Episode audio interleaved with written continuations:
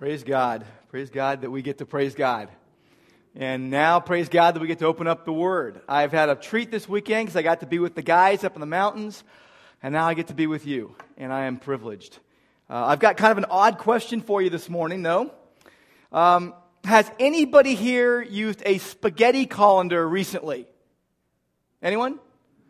I'm an Italian. I mean, pasta is near and dear to my heart, so this is a good question for me to ask. A, a colander separates pasta and water, right? You boil the pasta, and then you dump it in so the water goes away. Uh, it's a filter of sorts, kind of like a filter, all right? Now, there are many things that contain filters. You got uh, air filters, oil filters, water filters, and so on and so forth. They're designed to separate things, to, to keep the bad things out, and to, to let the good things pass through unhindered. Now, with that in mind, oh, for example, take a, a window screen. A good thing to have on your windows right now if you have your windows open because a window screen lets the air come through but keeps out what? Leaves and birds and bees and flies and bugs and all sorts of other things you don't want in your house. Uh, what about a water filter? You know, a little pitcher with the water filter in it. Um, that filters out the harmful elements in the water so that the water can pass through, and what comes out is clear, pure, clean, refreshing water for us to drink. Now, why do I mention these things? It's because of this. Your worldview, the way you view God, the world, and how you fit in it, is a filter. It's a grid. It's a, it's a screen by which everything passes, through which everything passes. It's the screen through which truth or error flows in our life. It's the filter that we use uh, to discern between good and evil, between right and wrong. It shapes how we think and act every moment of the day. Now, why is our worldview important? Because it affects how we think and how we act. It drives every choice we make. Uh, for several decades now, both adults and youth and children have been abandoning a biblical worldview for a secular humanist worldview. George Barna found that only 4% of Americans have a biblical worldview, a view of the world that is uh, inspired and driven by God's Word. But what's even more sad is that he found that only 9% of born again Christians have a biblical worldview. We desperately need a biblical Christ centered way of viewing the world. And Hebrews 11 is a great starting point. In fact, take your Bibles, please, and turn to Hebrews 11. We're going to read the first three verses again. So please stand with me as we read. These words we're going to read are essential for the shaping of a biblical worldview. Hebrews chapter 11 and verse 1. Now, faith is the assurance of things hoped for, the conviction of things not seen. For by it, men of old gained approval. By faith, we understand that the worlds were prepared by the Word of God, so that what is seen was not made out of things which are visible. This is the word of God. And Lord, we pray that you would bless your word today as we contemplate it. And we pray in Jesus' name. Please be seated. Uh, a worldview, a grid, a filter, a screen through which everything passes. A worldview is a person's set of assumptions about the basic makeup and nature of the world and the universe. It's the basis on which we view God, ourselves and the world, and everyone has one. There are, uh, it's a huge smorgasbord of worldviews out there. You go to any bookstore, go to Barnes and Noble, and you look on the shelves, and you will find a veritable smorgasbord of worldviews from which you can choose. Everyone's got one, and whether we realize it or not, we all have presuppositions and biases that affect the way we view all of life and all of reality. See, a worldview is kind of like a, a set of lenses through which we see the world and by which it alters even the way we perceive reality. Our worldview is formed in many places uh, by our education, by our upbringing, by the culture in which we live in, the books we read, the media and the movies we absorb, and so on. Many people, their worldview comes from what they've absorbed from their surrounding culture. They just kind of get it by osmosis, and one day, they, if they really look at it, they realize, wow, this is what I really believe about myself, about God, and about the world. There are some people who just let it happen and they find they get this worldview and they haven't thought deeply about it, about what they believe, and they might, we wouldn't even be able to give an answer, an intelligent answer for their faith. Our worldview translates what we see, hear, and experience into our understanding of things, how we understand origins, the basic foundations of the world. What should shape our worldview? That answer is easy the Word of God. What should drive or influence it? That's easy. It's, it's the Word of God. It's found, it starts right here in Hebrews 11.3. See, in our journey through the book of Hebrews, we have landed on the doorstep of Hebrews 11, one of the most famous chapters in all of the Bible. Heroes of the faith, Westminster Abbey of Scripture, Hall of Fame, honor roll of Old Testament saints, and so on.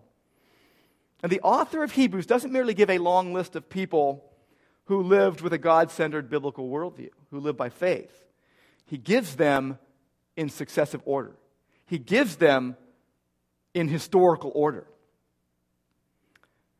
By, do, by so doing, he provides for us a beautiful picture, a beautiful picture, a beautiful outline of God's purposes throughout history, throughout the ages, and it culminates in Hebrews 12, verses 1 through 3, where we read these words Therefore, since we have so great a cloud of witnesses surrounding us, let us lay aside every encumbrance, the sin that so easily entangles us, and let us run with endurance the race that is set before us, fixing our eyes on Jesus.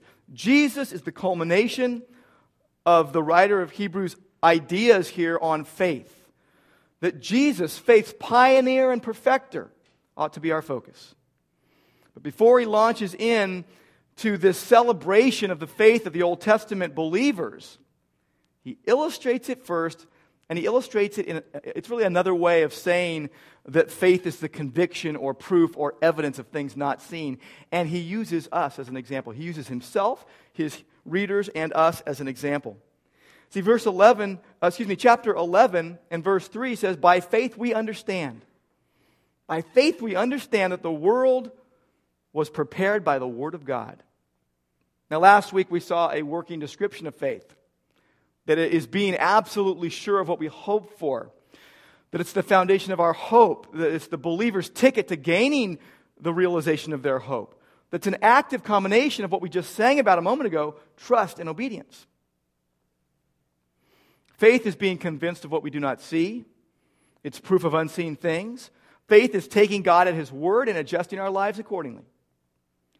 Now, that's what we saw last week that it's not a blind leap, that it is a focused journey seeing unseen realities, seeing the spiritual realities of life.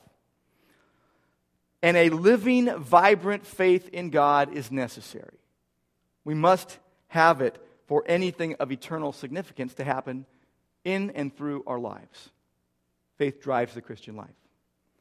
And verse 3 says, By faith we understand.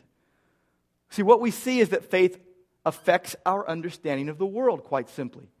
That faith can look backwards as well as forwards. Faith not only makes the future promises present, faith not only reveals the unseen things, but faith also informs and enlightens our view of the origin of the universe. The author is stressing the conviction that he and his readers shared about creation, about creation itself. By faith, we understand. See, genuine faith leads to genuine knowledge. We understand that the world was prepared, it was literally framed by the Word of God made ready, made complete. Hebrews 1 2 told us that God made the universe by the agency of his son Jesus. Here, he is said to have fashioned the world by his word. God made the world and us. Simple enough, but not a universally accepted truth. God made the world and us. The writer of Hebrews is referring to Genesis chapter 1, the first book of the Bible. That the believer, the person of faith, believes the creation account in Genesis, that God brought the universe into existence, that God spoke and it was done. And the phrase, by the way, the worlds literally means the ages, which means the entire universe of space and time. Not just the, the globe on which we live, but the entire created universe. The universe is immense in its size and its glory. My, my brain cannot comprehend. But I have read some things in books, just like you have. Your brain may comprehend a little bit better than me. But for example, the, the nearest star in our galaxy, Alpha Centauri, 25 million miles away. The fact that our sun, which fills the sky, and lights our days was put in place by God.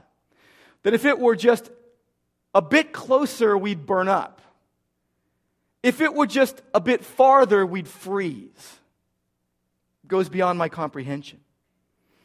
The universe ought to cause us to praise God. We, have we've, we've been praising God. Uh, Charlie, thank you for leading us so well each week in praising God. We're praising God, and, and the universe we see around us the wind we see blowing today ought to cause us to praise our Creator God. The author of Hebrews viewed God as the one responsible not only for the creating of the world, but also its care and its sustaining through the ages. That the world that the universe was framed, it was equipped, it was perfected by, by, perfected by God's creative working. You see God's creative command in Genesis 1 3 let there be light. And there was light.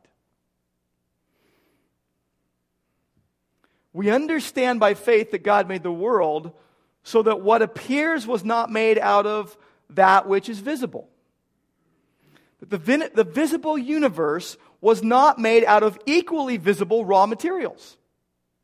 They weren't just sitting in a pile there like you would make a house, and you've got your pile of lumber and, and cement, and you go to work. God created the universe not out of equally visible raw material. God created without previously existing materials.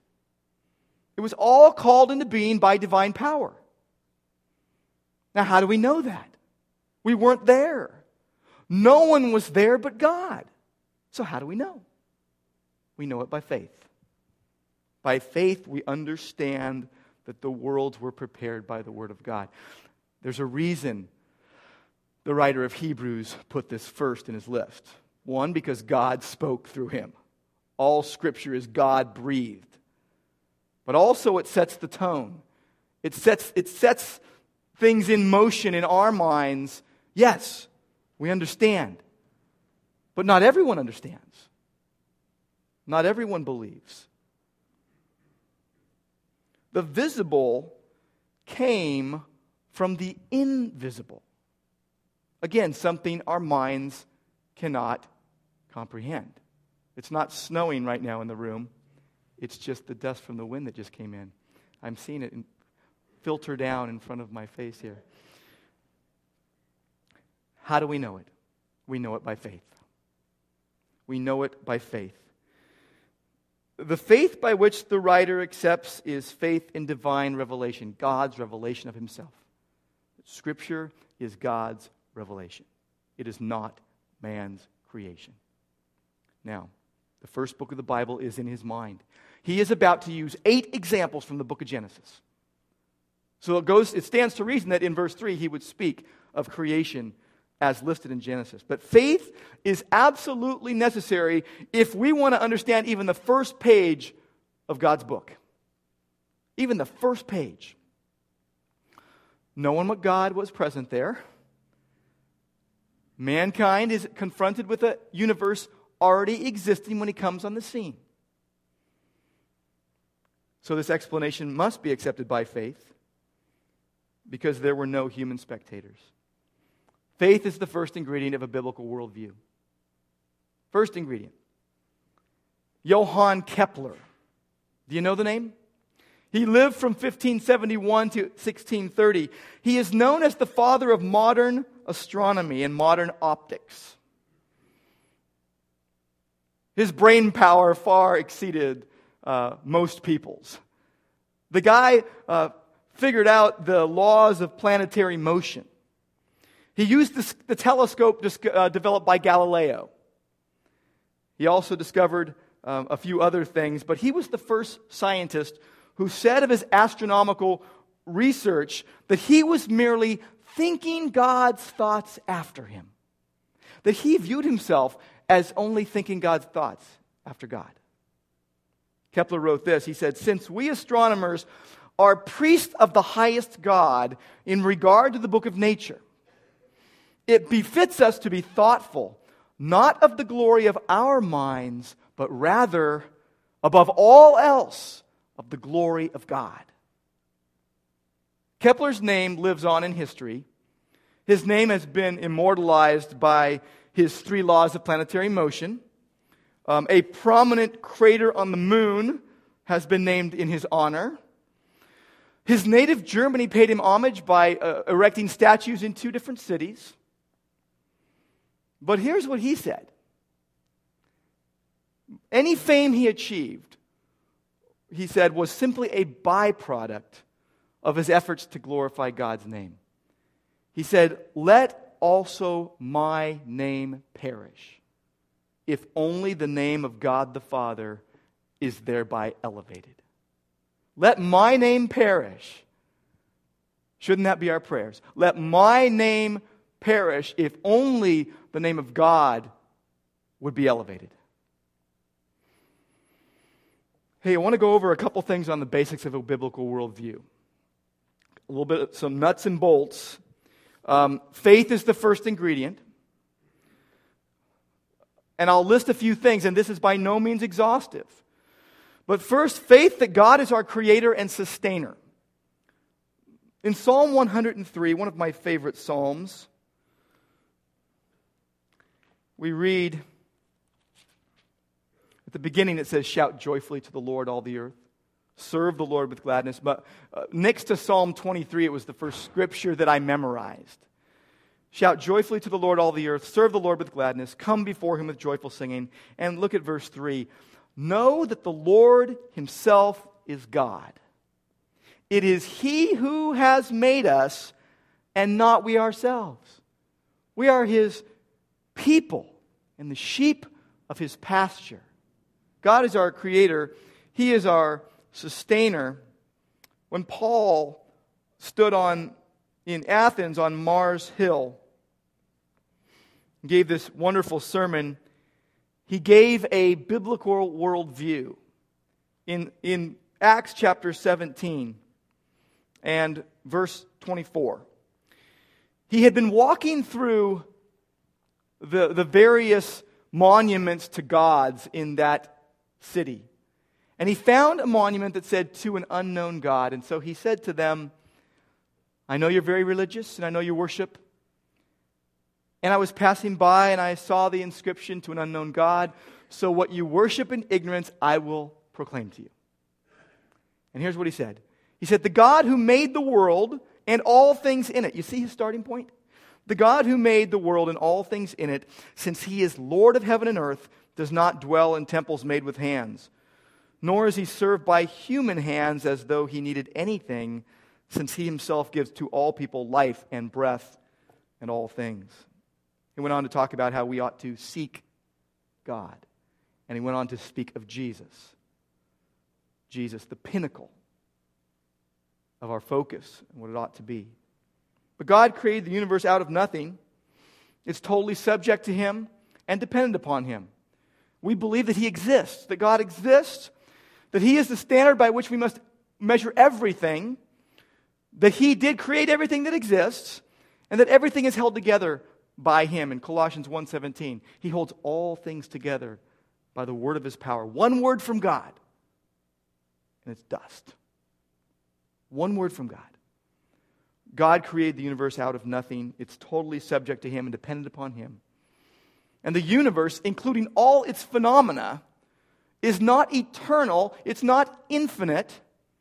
Its existence, again, is totally dependent and contingent upon God.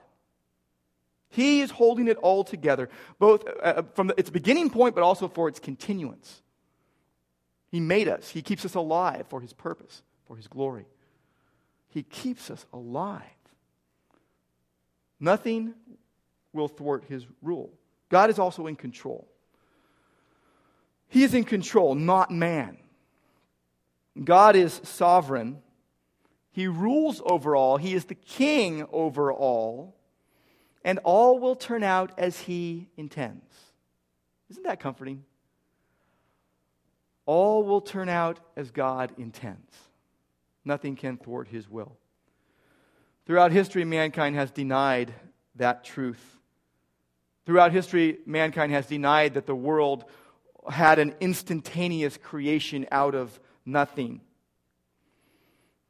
Throughout history, mankind has embraced ideas and ideals that are in opposition to God's supernatural work.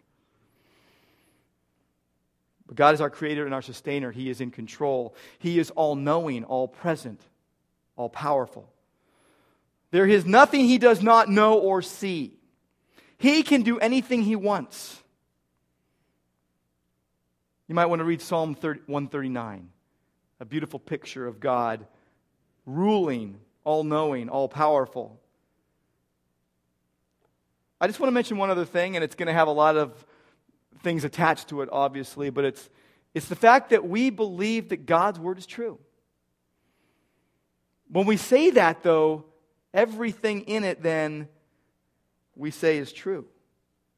In John 17, 17, Jesus said, Thy word is truth. Thy word is truth. We believe that the Bible is God's divinely inspired word, revealed to mankind. And the scriptures show us God's perfection as well as mankind's fallen, sinful condition. That we believe that mankind chose to rebel against God in the Garden of Eden. And because of that act of rebellion, sin and death entered the world. In the book, in God's book, we see God's wonderful work of redemption in Christ. From Genesis 3 all the way to the end of Revelation. The saving and sanctifying work of grace in the soul. Again and again and again illustrated in Scripture. Salvation by grace alone and not by works or any merit of our own. Salvation being a gift from God that cannot be earned. And the Bible, which we believe to be completely true, also shows the mission, the mission of the church in conflict with the world, the flesh, and the devil. It also shows us the greatness of our hope, the greatness of our everlasting hope in Christ. Now, with a biblical worldview, we also see history in a different way we see history for what it is a linear sequence of events reaching a God ordained goal. A linear sequence of events that is reaching a God purposed goal. Things are moving on as God intends, just as He had planned it. No event is exactly the same. You say, well, you know what? Uh, I did this, the same thing yesterday. That's the same thing that happened the other day. No, it's not. It's similar, but it's not the same. No event is just the same. History is not reversible or alterable. Remember those movies, uh, Back to the Future? Go back and change things. And there's TV shows about that too, where someone goes back and is able to help someone and, and then it alters the course. It can't happen. Yesterday is gone. It's history. See, history is teleological. It is proceeding on to an end. And that end is predetermined by God. God knows it. God planned it. And it is sovereignly worked out by Him. So history will result in God's praise and glory. We can be assured of that. In short, a biblical worldview holds by faith to what Scripture says about God, the world, and us. It takes everything and says, I believe it. Now, there are benefits to living like this. There are blessings to, but, to, that come from, from holding to this. Uh, a biblical worldview, I'm going to share two things about what it does. One, it reflects reality and rejects untruth. A biblical worldview reflects reality and rejects untruth. And it's kind of a matter of alignment and realignment all through life. I was talking to a friend the other day, and he says, You know, uh, I, I bought the lifetime alignment thing on, for my car. It was 69 bucks, you know, like 10 years ago or something. And he was taking his car in to get it aligned. He goes, It works, you know, they, they, it goes out of alignment. We hit the curb and it goes out of alignment. I take it in and they fix it. But your car, you got to always keep aligning it, or else your tires will wear unevenly and you'll have to be buying those a lot. But, you know, the idea of our biblical worldview reflecting reality and rejecting untruth really is an idea of alignment and realignment on, a, on an ongoing basis. It's a focus idea. Uh, in 1987, my parents gave me a, a, camera. I still own that camera. It's a, a, it was a Minolta Maxxum 7000. It was the, as far as I can remember, it was the first autofocus SLR. It was, it was an awesome camera. It weighed a couple pounds, but it was an awesome camera. They gave it to me right before I was going overseas to um, Irian Jaya, Indonesia on a missions trip. And so I had this beautiful camera. I got to take these awesome pictures. There was something about that camera that, at, to that point in my life, I had not uh, experienced. Now, I want to tell you something about myself I might not have told you. I collect old cameras. I got this collection of old cameras and old books, old Christian books, hymnals and the like. And uh, I had all these old, you know, the accordion type of cameras that come out and stuff. So having this camera was like, wow, you know, it was a state of the art. It's 20 years old now. Uh, but here was what you could do you point your camera at an object, press the button down, and it locked onto the object. Auto focused right onto it. And then what I could do is I could move anywhere in the picture and still be locked onto that original object. But then in that frame, have freedom within the frame to kind of alter the, the way I took the picture. Now, all of our cameras have that now, pretty much. Uh, but I think it, it, it shows something too about our spiritual life. This idea of focusing on Jesus. If we get locked in on Jesus, then within the frame, we have freedom to, to see the bigger picture. It, what it does is it gives us perspective. It puts other things in perspective when the main thing is in focus. You remember that movie, National Treasure? Anybody remember that movie? They were looking for this, you know, treasure, and at one point they're like at Independence Hall or something in Philadelphia, and they, they, they peel back these, this one brick and they open it up, and inside the brick there are these, these eyeglasses that uh, Benjamin Franklin had made. And there were, there were three different lens combinations. There was like blue and yellow and red or something. And the first two they put down and they were able to read this, the, the treasure map, but it was the wrong message. They had to get the other one locked in, the third one. When those three came into alignment, they were able to read the real message and were led to the treasure. Uh, I think that's a lot uh, about how it is with us understanding God. We've got to have things in alignment so that we can understand true reality. See, if our belief is that God is sovereign, then our belief system will reflect reality. The, the, the lenses will align. Hebrews 11:3 clearly shows that faith that is real is grounded in a basic conviction about the nature of reality. In fact, go to Ephesians 4.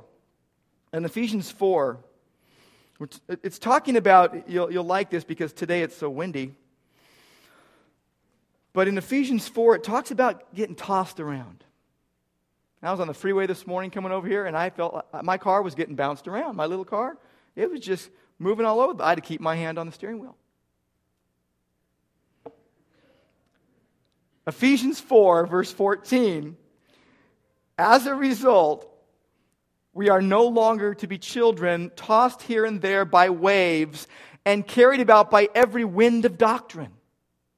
Well, this new thing and that new thing and this new recipe for uh, a happy life and that list of things you need to do. We won't be tossed about by every wind and wave of doctrine, by the trickery of men, by craftiness and deceitful scheming, but speaking the truth in love, we're to grow up into all, in all aspects into Him who is the head, even Christ. See, a, there's a problem that's rampant that affects professing believers' worldview. It's this biblical ignorance, not knowing what the Word says, not knowing the book. Uh, could it be that we don't have a biblical worldview because we don't know what the Bible says? Uh huh. Many times. Because we're ignorant in what the Bible actually says. We've read about it in other, other people's books. But how about just reading it from cover to cover again and again and again? Because this is the very Word of God. There, uh, Barna did some research uh, about professing believers' knowledge of Scripture, he found out that uh, something like 8% of the people, 12% of the people that uh, were surveyed believed that Joan of Arc was, was Noah's wife. Many of the people d- couldn't distinguish between Old Testament and New Testament books. Now, just a knowledge of the Word doesn't, doesn't get you uh, a great biblical worldview, okay? There's other things combined. Just believing certain things can't be the sole measure of having a biblical worldview. Because if that was the case, those who don't have a biblical worldview would slide in the door just because they know things about the Bible.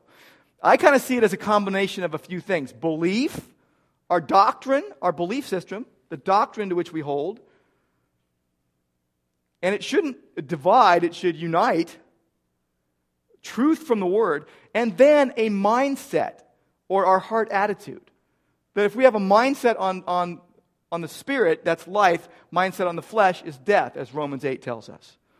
See, a worldview is only as good as it centers us on Jesus and our hope in Him. I think about Paul. Here you've got Paul starting out with a biblical worldview, but he was tweaked when it came to Jesus. He did not understand. His mind was blinded.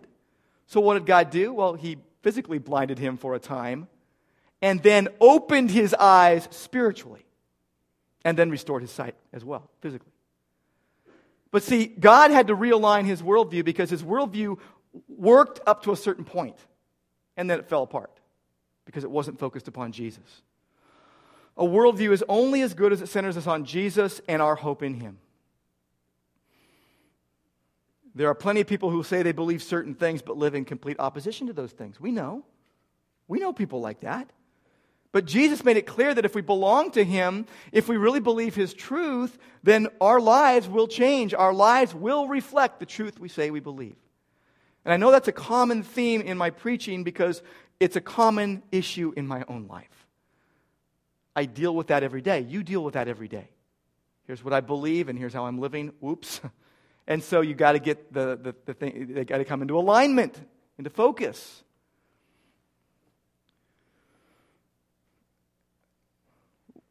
I want to say something else about our, the, our worldview, another benefit. Uh, it, finally, I want to say this a biblical worldview protects our heart and our mind and our soul. How so? Just as filters keep certain things out and let certain things pass through, like a water filter removes the, the junk and purifies what passes through so you can drink clean water. A biblical worldview protects us spiritually. Look at Philippians 4. Philippians 4, starting at verse 4. See, our, our worldview is going to be revealed in good times and bad.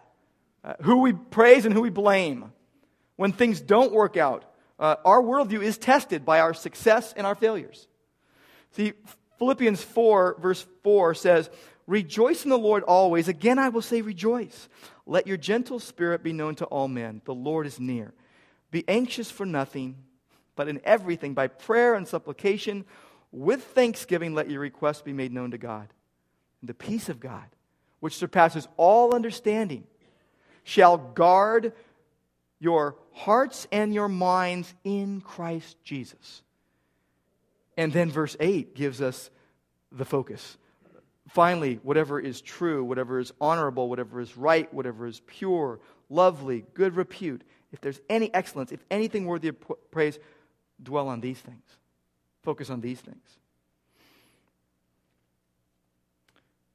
Biblical worldview protects us, and our worldview is revealed in good times and bad. Who we praise, who we blame. Our worldview is tested by our success. It's easy when we're successful to shift the praise onto ourselves. I must have done everything right. Think about Job for a minute. He did everything right, and everything went wrong because God is sovereign and He is good. And when everything fell crashing down in his life, what did he say? Naked I came from my mother's womb, and naked I'm going to leave this earth. Blessed be the name of the Lord. The Lord gives, the Lord takes away. Blessed be the name of God. In, uh, in Job 23:10, he said, "When God has tried me, I will come forth as gold." As gold. During adversity, our worldview is, is, is exposed. Uh, it's easy to be angry or upset or blame ourselves or God when things just don't work out the way we've hoped. When the test comes back positive. When we don't win. When we lose the promotion. When things just don't go. When the counseling didn't work. When all the effort we put in just didn't work. When the situation just doesn't work out.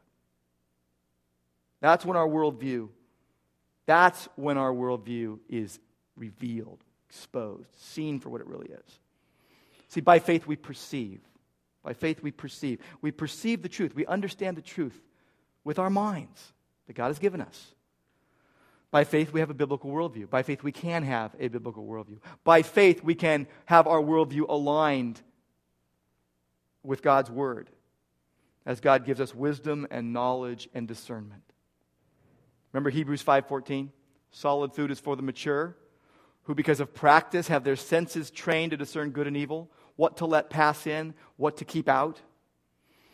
Our worldview is that grid, that framework, that filter or screen through which everything passes. I want to close by this one thought. It's a thought I've been having for a couple months now. Because when you think about this, you got you got to say, what's left for us to do? Trust God, obey Him. But I was thinking about this. Right now, in retirement homes all across our country, there are people with Alzheimer's disease who cannot remember what they did yesterday. We've probably all been affected in our families in some way. But here's the interesting thing in those places, when there are worship services going on, and I know because I've been at many, many of them, I've had the privilege of doing that when they, when, when they are led in singing of hymns, when they are led in, when they hear the reading of Scripture, they sing along. They mouth the words of Scripture because they remember the past. But here's the scary thought for me. See, the majority of them sing praises to God and recite Scripture because that's what they were brought up on. That's what they've known. Fast forward 25, 30 years. Fast forward 25 years and think about the retirement homes in America. What will be coming out of the mouths of those who live there? Let's pray. Lord God, we, we desire to lift up Jesus Christ and stand for truth. Uh, we desire, Lord, for you to rearrange our worldviews. Where they're tweaked, Lord, please fix our thinking. Lead us in the right way. Give us understanding to perceive. Give us wisdom and knowledge and discernment. Lord, we thank you, Lord, that you will answer that prayer. And we pray in Jesus' name. Amen.